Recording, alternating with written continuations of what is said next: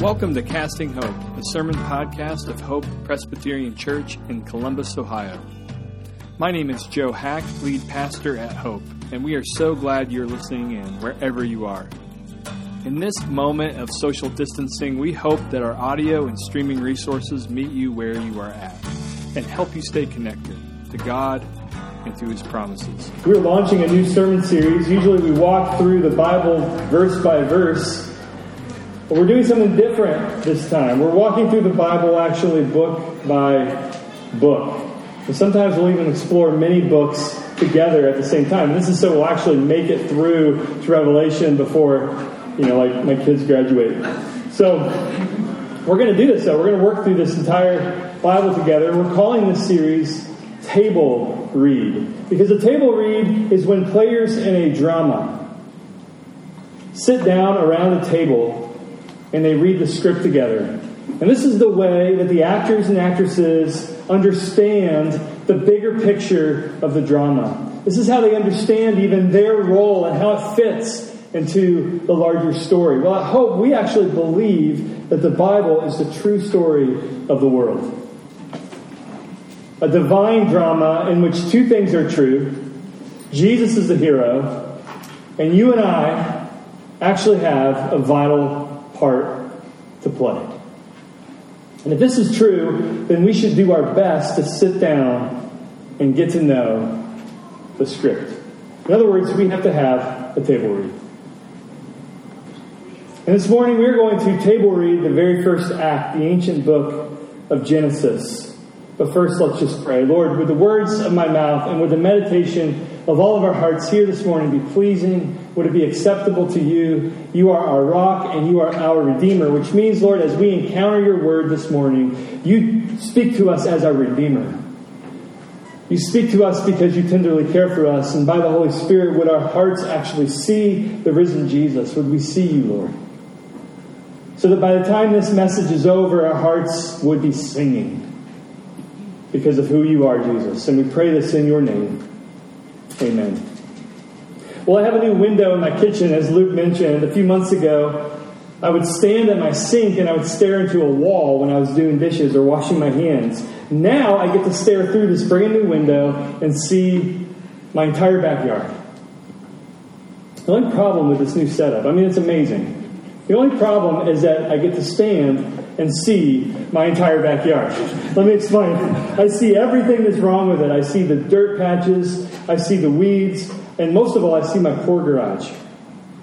If you've been, if you've seen my garage before, you you know what I'm talking about. See, a few years ago, I actually got a notice from City of Grandview Heights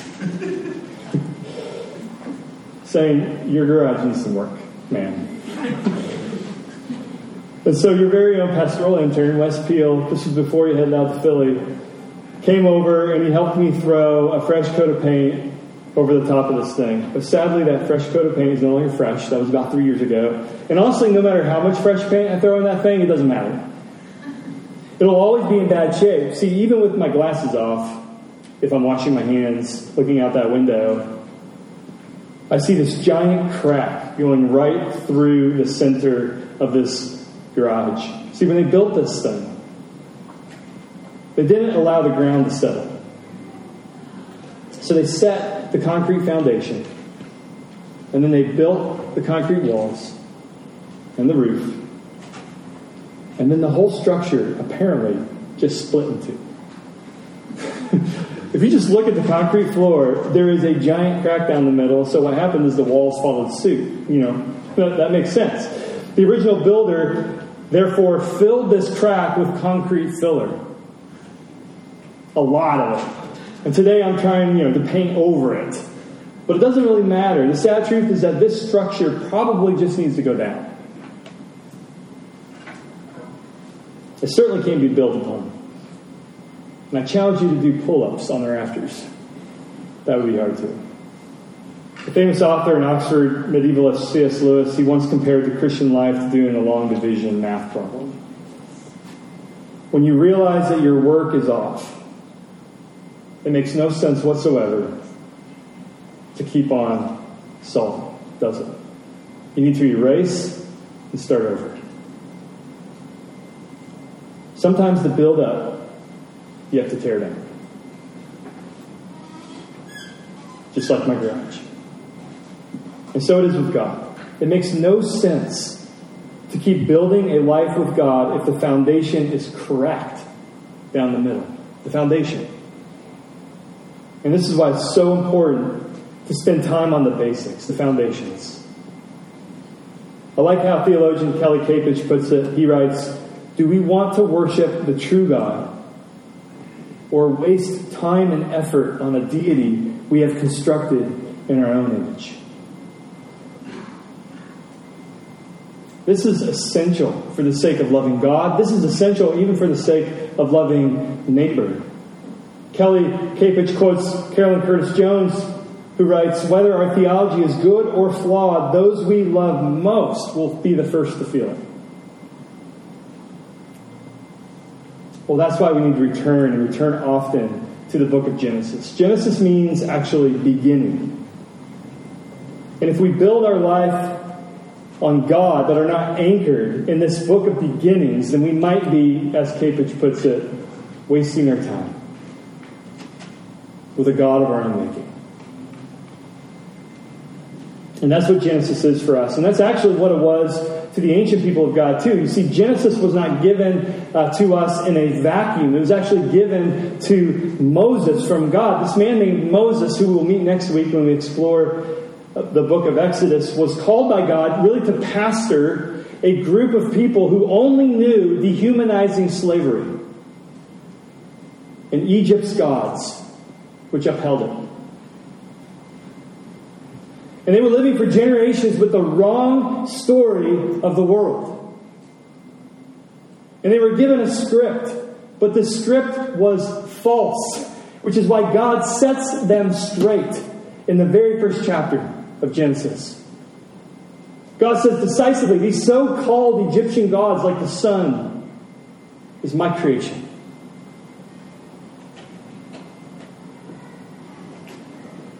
No gods at all, but something I made. And you are not slaves of Egypt, but all humans bear my image. And that's just chapter 1. See, Genesis is a reset. And this morning we're going to look at some of the key features of Genesis. It's kind of absurd, actually, to imagine that we could cover all of Genesis in the small sermon. If I spent one minute on one chapter, we'd be here for 50 minutes. That's not okay. I would love to maybe sit down and unpack this over coffee, some of the details of this book. So instead, what we're going to do is we're going to look at two things really, the general shape of Genesis and then the story, the general story of Genesis and how we fit in to it. Does that sound like a plan? So that's how we're going to approach this. First, the shape, the general shape of Genesis. You can roughly divide Genesis into two sections chapters of 1 through 11 and chapters 12 through 50. And so we can call this first section, 1 through 11, the beginnings of the world. And we can call this next section, 12 through 50, the beginnings of God's rescue. And so if we just start with the shape of the first 11 chapters, we understand the beginnings of the world. So chapters 1 and 2. If you have a Bible, we can just sort of scan our eyes over the text and see what's going on. Chapters 1 and 2 describe the creation of the whole cosmos, including Adam and Eve. And these chapters pastorally answer the kinds of questions that God's people were asking after generations of, as I said, dehumanizing slavery. Questions like who is the true God if it's not Pharaoh? Who is the true me if I'm not a slave? And who made the world? after all. And then chapters 3 through 5 introduce sin and death. These chapters answer the question what is wrong with the world? Why is life so hard? Why is there so much death? And why has my life been nothing but injustice? Why are people mean? Why is my life a mess? And then we get into chapter 6 through 9, which has been described as a decreation and a recreation. God seems to start over after all of this chaos and all of this destruction of sin. And this time, not with Adam and Eve, but with Noah and his family and all of the animals. And so, for a brief moment, the world seems to rewind to Genesis 1 And God, in a sense, recreates. But then we go to, you know, to chapters 10 through 11, which show us that despite this do over, sin is stubborn and persists. Where we see the Tower of Babel, where humanity rejects the path of humility before God and before others and build a tower to God. That's the beginning of God's world. And that's the first 11 chapters. It's giant in scope.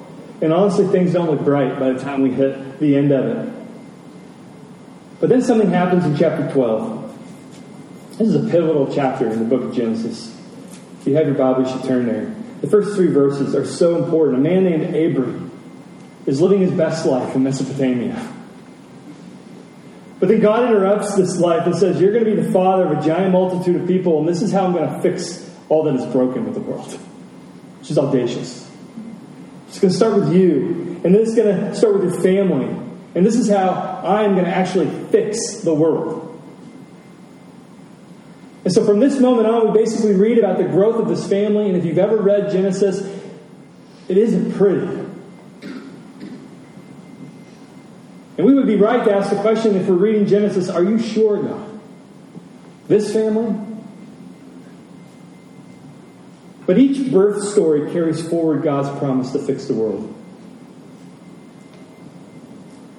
So we have in chapters 12 through 20, really the telling of Abraham's life. Abram becomes Abraham. Important events in his life are like the many promises that God makes over and over again to Abraham, or covenants they're called. The unlikely birth of a son, because if God's going to fix the world through his family, it's a problem that they can't have children. And so we have this unlikely birth of a son named Isaac in chapter 21. And then this sort of shocking test from God to offer this child of promise and the provision from God for a, for, for a sacrificial ram.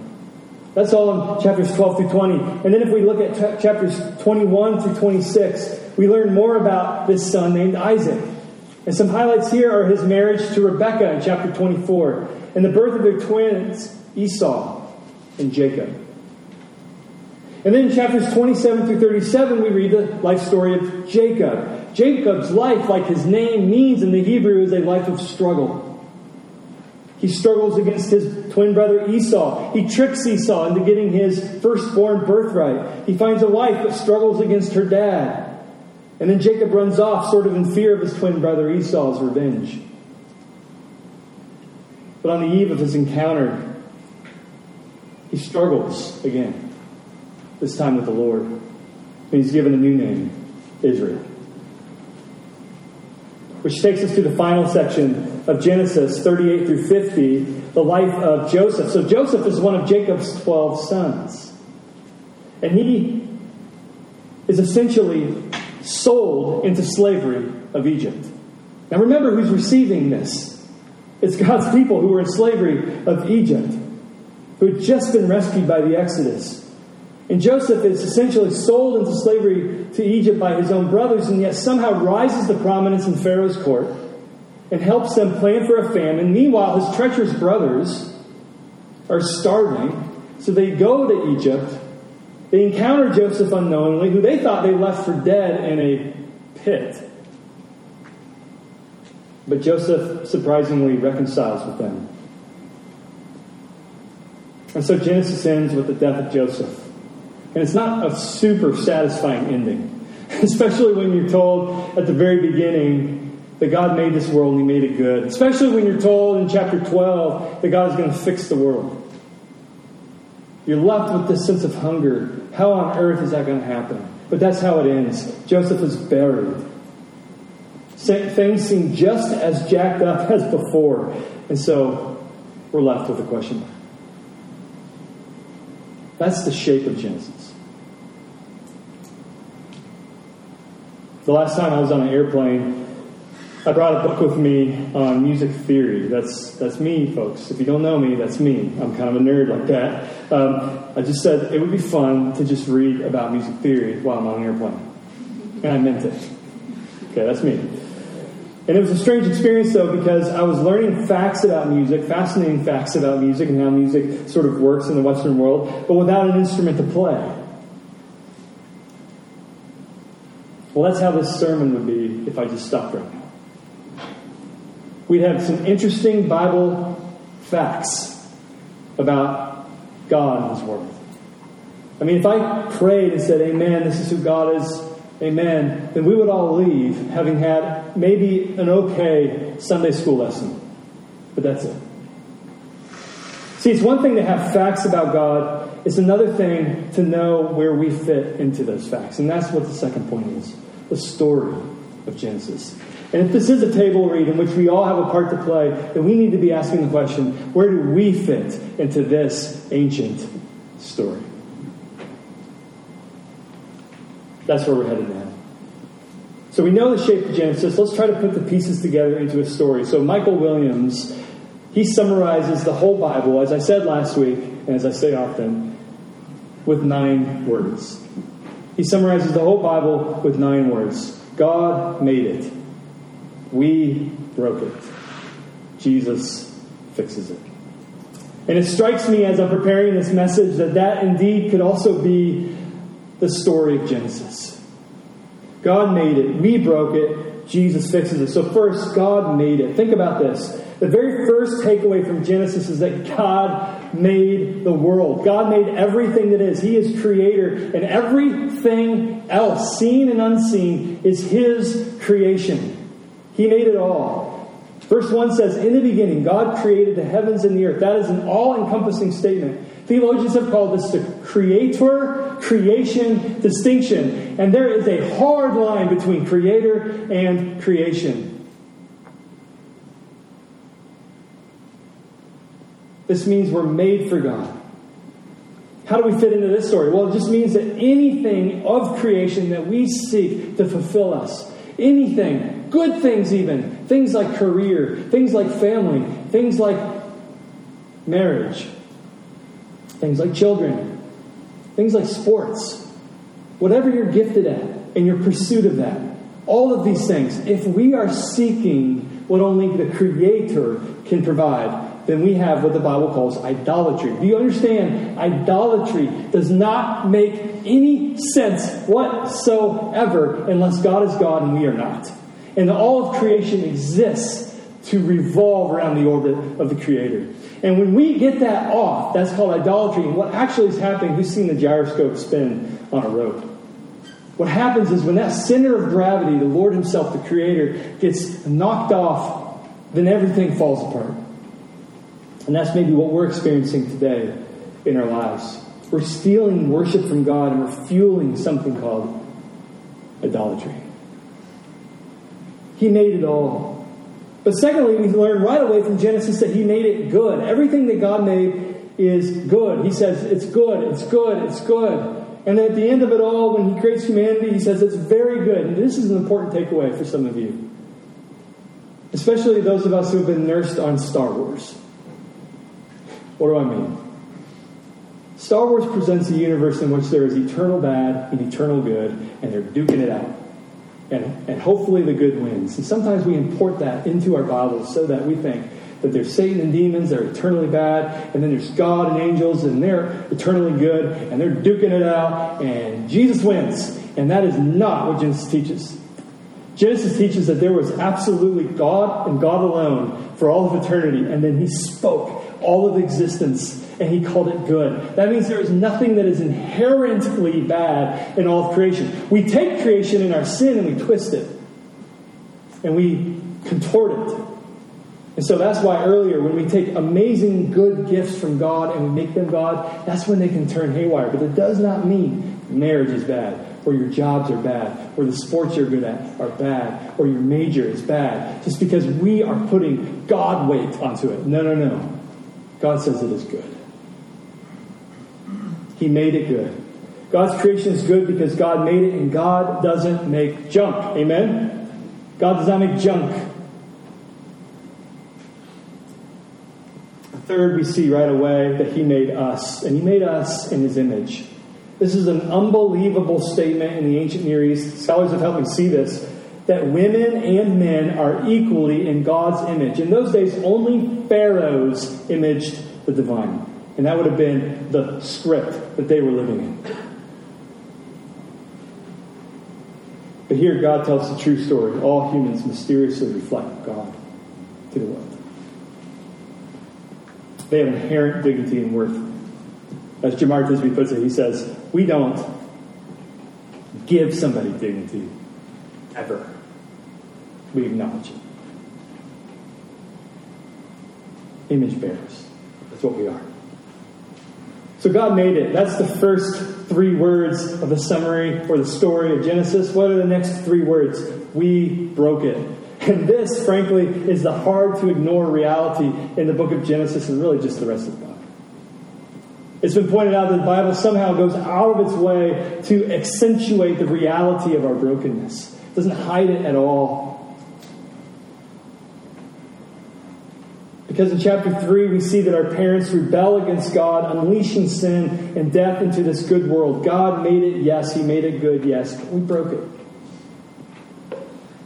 It's broken by sin. So in chapter 3, something intrudes the story. Distrust and deception enter the story, and shame. The Bible later calls all this stuff uh, sin and how it orbits around sin. So according to Cornelius Plantinga, sin is not the way it's supposed to be.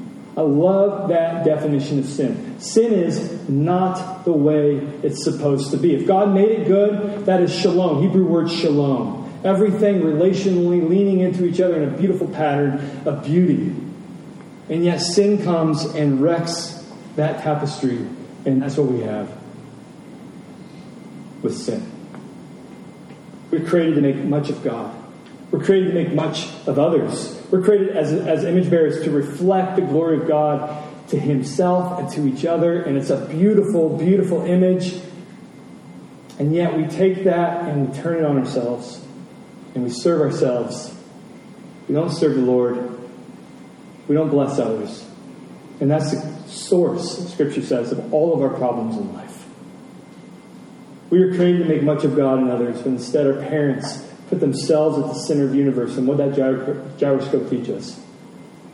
When we're in the center, everything spirals out of control.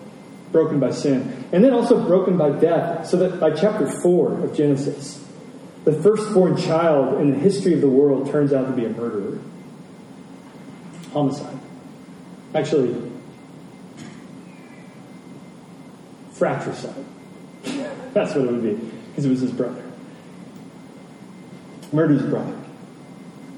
I mean, that is right at the beginning of our script. Murder. That's, that's, just let that sink in for a second.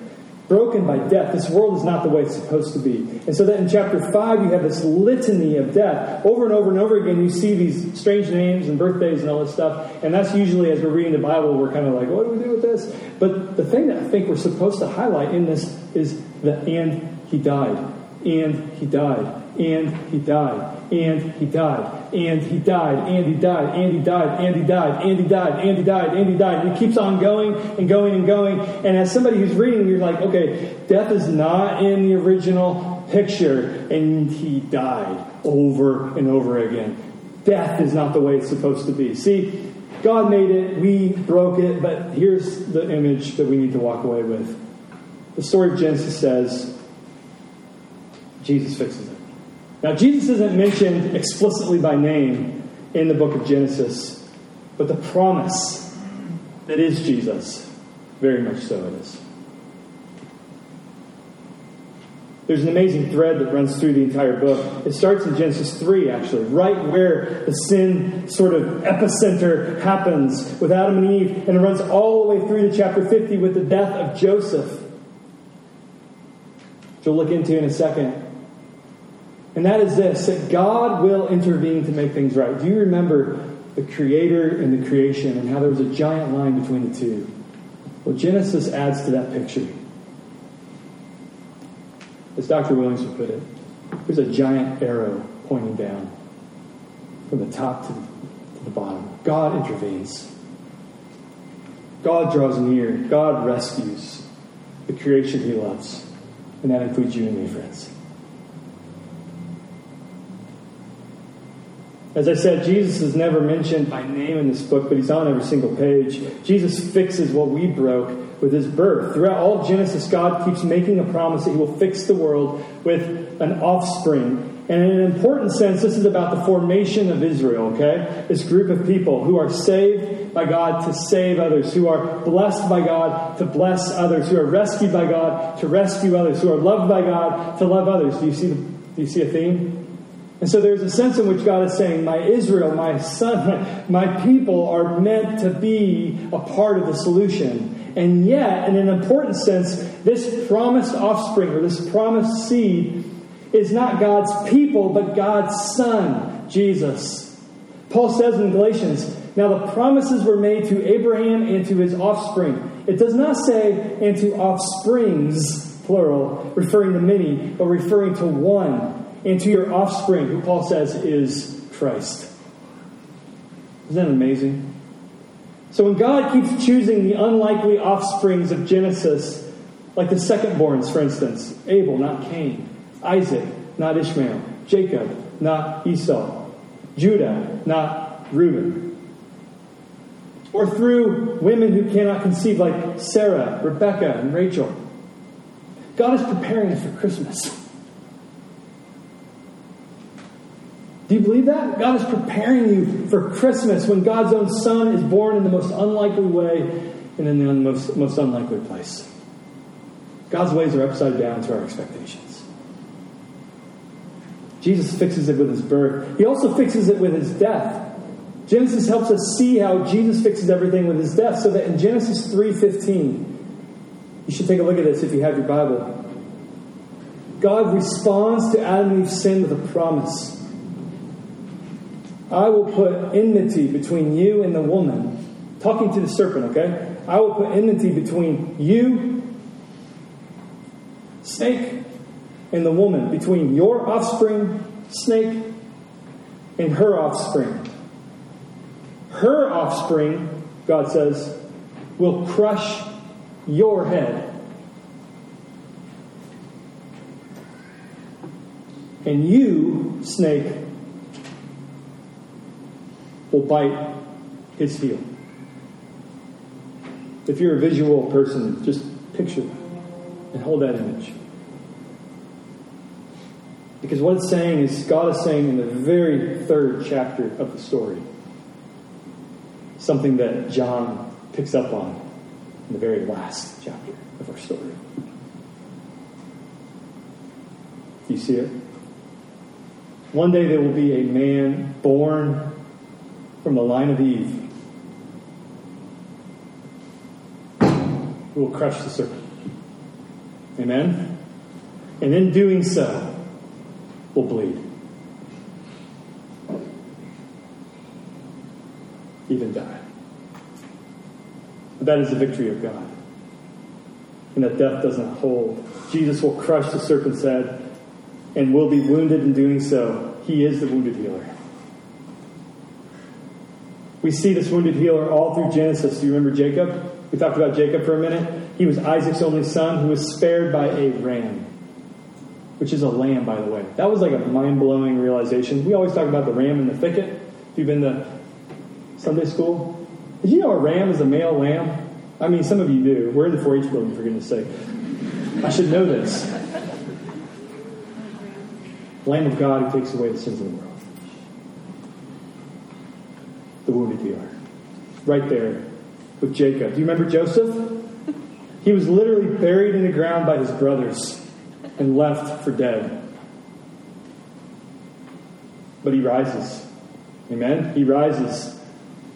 And he offers bread to the nations. And when his treacherous brothers, that's you and me, come, what does Joseph do? He sets the table for them. He weeps for them and for their homecoming. The wounded healer is on every page of Genesis. Jesus fixes it with his death. He also fixes it with new creation. I think Genesis prepares us to see that Jesus will come to make all things right. He will not scrap what God has made. As I said, God made it, we broke it, Jesus fixes it. That means he fixes it with his birth. Yes, that means he fixes it with his death, we just talked about, but it also means he fixes it with his resurrection because when he rises from the dead, he is demonstrating to the watching world that death does not win and that his resurrection body is just the beginning of a future harvest. As surely as Jesus is risen, so all who are in Jesus will rise, and also so all that is made by God will be made new. That is called new creation. And we see a hint of this. We see even a shout of this in the book of Genesis with Noah and the flood. Because after this flood, God says something. He says, This will never happen again. And what does God rescue? He doesn't just rescue the soul of Noah, but the whole body and the whole family and even the animals. And God says, I will never do this again. And so when the waters part, we see new creation, and that is, friends, a foretaste of the new creation to come. When all will be made new when all will be made new by Jesus. One of my favorite things to do uh, is to watch a YouTube series from a guitar store in California. I told you. I told you. If you're new here, this is what you're getting into. Um, this store is called Norm's Rare Guitars. And in it, this YouTube series, an employee takes you to their storehouse and opens up a really old guitar a rare guitar. His name, Norm's Rare Guitars, okay? This really old guitar, and he talks about it, and he plays it. And it's one of my favorite things. And what I love about it is that you could argue that all of these rare guitars should be pitched and thrown away. Because they're cracked, they're dinged, they're discolored, they're disfigured. But they aren't pitched. Not by Norm's Rare Guitars, no. They're cherished. These folks see the art in it, they see the craftsmanship in them, and by restoring them, these guitars have more value, not less. Just look at the prices. okay? These things are valuable because they were made beautifully, and so is God's creation. So are you. So are you. Genesis tells us all of creation, including you and me, is good, very good. And when creation doesn't rotate around God, like the planets rotate around the sun, everything gets thrown off, yes. But God is going to fix it with Jesus. He restores our relationship to God with His Son Jesus. He restores all of creation with His Son Jesus, so that all that is broken by the fall, every dimension of, of the world that we experience is broken by the fall, will be restored by Jesus. Why? Because God doesn't make junk, and He loves what He makes. And he wants to see it restored. That's the story. And that's the shape of Genesis. I want to close our time just being very practical, very briefly. If this is our script, what does it mean for you? I have three quick recommendations or suggestions. You need Genesis in your script if you are feeling frustrated at work or in your studies. Because Genesis tells you three things. Number one, your work matters. Genesis 1 and 2, before sin enters into the picture, we see that God creates work. That means work. That means doing hard things like gardening or like finance. Whatever it is, is not a result of the fall. And so, whatever it is that you are studying, if you're a student at Ohio State, if you're a student at one of the high schools here in Columbus, if you're a graduate student, I want you to understand that what you're doing matters. Working matters because matter matters. And God says, cultivate this good world that I made and do it well and do it to my glory. And so, what you're studying, whether it's biology, whatever it is, you can do it and you can do it well and you can understand that it matters. And we at Hope actually want to come alongside you and answer the specific questions. You might be asking, how does it matter? And we love that question. We love that question. And we will wrestle that question with you. Work matters. But the second thing Genesis teaches us is that your work's going to be really, really crappy at times, or maybe all the time. Who's, who's like really just experiencing the brokenness of the world in their arena of work right now? Relationally. Just the slog of it. Dissatisfaction doesn't line up with what you feel gifted in wasn't what you expected. Maybe there's straight up lying and deception and abuse. So work is frustrating. Well, again, the script that we're given in Eden says do not be surprised if work is terrible because this world is fallen. And now there's sweat on the brow. Sweat on the brow is the image we get in Genesis 3. What was meant to just be life giving is now a struggle bus. And I would just say this quickly last. Uh, Genesis as a script would tell you you're meant to rest also, by the way. Think about this. Who's receiving the book of Genesis for the first time? People who never had rest in their work.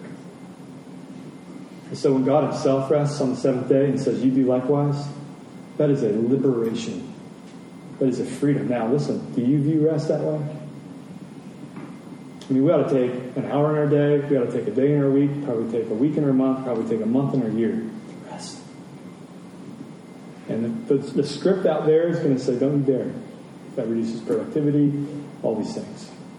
Gratefully, the script is changing, actually. People are recognizing burnout. But God said it first. You know, like I say at Hope, I love it when research catches up to the Bible. You need Genesis if you're frustrated at work. I'll say this too. You need Genesis if you're lonely in this city. Uh, because it tells you that you're made in God's image. God is triune Father, Son, Holy Spirit. And we're made for relationship. We're made for Him. We're made, therefore, for others. And so if you're hungry for connection, if you feel lonely, that's because the script says you were made for it. And it can only be found in the Lord. And so if you're here because you're hungry for community, I just want you to see that that's exactly on point. That is so good and so life giving. But that's not all. I would actually say, too, that Genesis' unflinchingness about humanity's propensity to mess things up. I'm quoting from Francis Spufford, the English author. Humans have a propensity to mess things up. Well, that propensity actually helps us and is perhaps a surprising avenue to connection as well if you're feeling lonely. What do I mean? Well, author David Zahl says that we will miss out on connection when we pretend that life is a-okay. Think on that for just a second. We will miss out on connection if we live life pretending that everything is okay. I love what Elizabeth said. Life is hard in this fallen world. And by her admission that is hard, how many of you felt connected? How many, how many of you could take a breath maybe for the first time in the week? Okay, there's somebody else who is having a hard time. That is amazing. Now listen, that is exactly on script with Genesis. Genesis is unflinching about how hard life can be because it has a high view of the fall, has a high view of sin, has a high view of our propensity to mess things up. Zahl says when we ignore that, it is actually a recipe for isolation. And he's right, because what do you do with your hidden addictions? What do you do with your regrettable decisions? What do you do with your personal injustices? Who do you share them with? And you become more and more and more and more isolated. How can you be truly seen and loved if you're pretending everything is okay? The doctrine of sin actually tells us, and Genesis strangely opens up for us a whole world of connection and being known, where we can be honest with one another. Which takes me to the last suggestion for you all. If you're feeling unloved and maybe even unlovable at this moment in your life, Genesis is about one thing and one thing only. And if you take one takeaway from this script, I want it to be this God is tenacious in fulfilling his promise to redeem, to rescue, and to bring you to himself. He will chase down his people.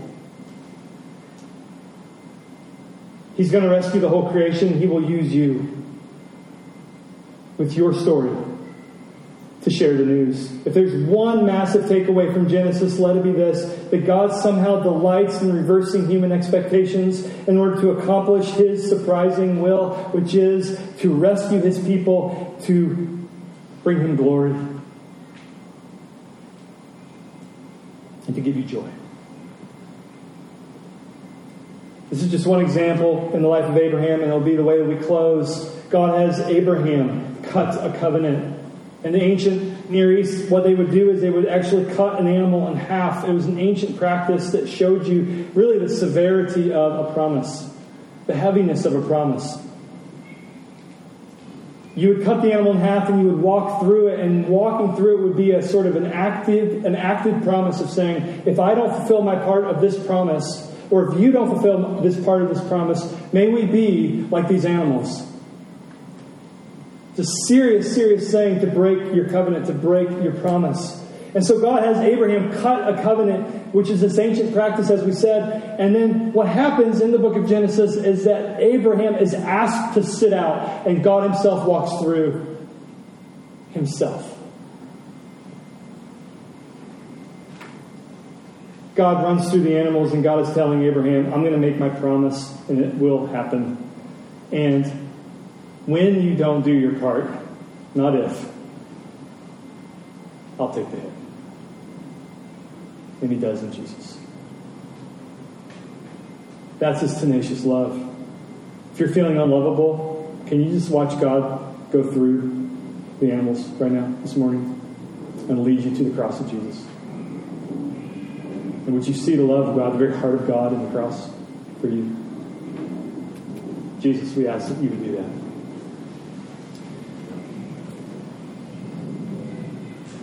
wherever we are, we ask, Lord, that this script would call us. It's a better script than all the scripts of the world could offer because it's the true script of the world. Thank you, Lord, for giving us such a privilege to be rescued by you to make much of you. It's in His name we pray. Amen. Thanks for tuning in. For more information about our church and for more resources like this, visit our website at hopechurchcolumbus.org.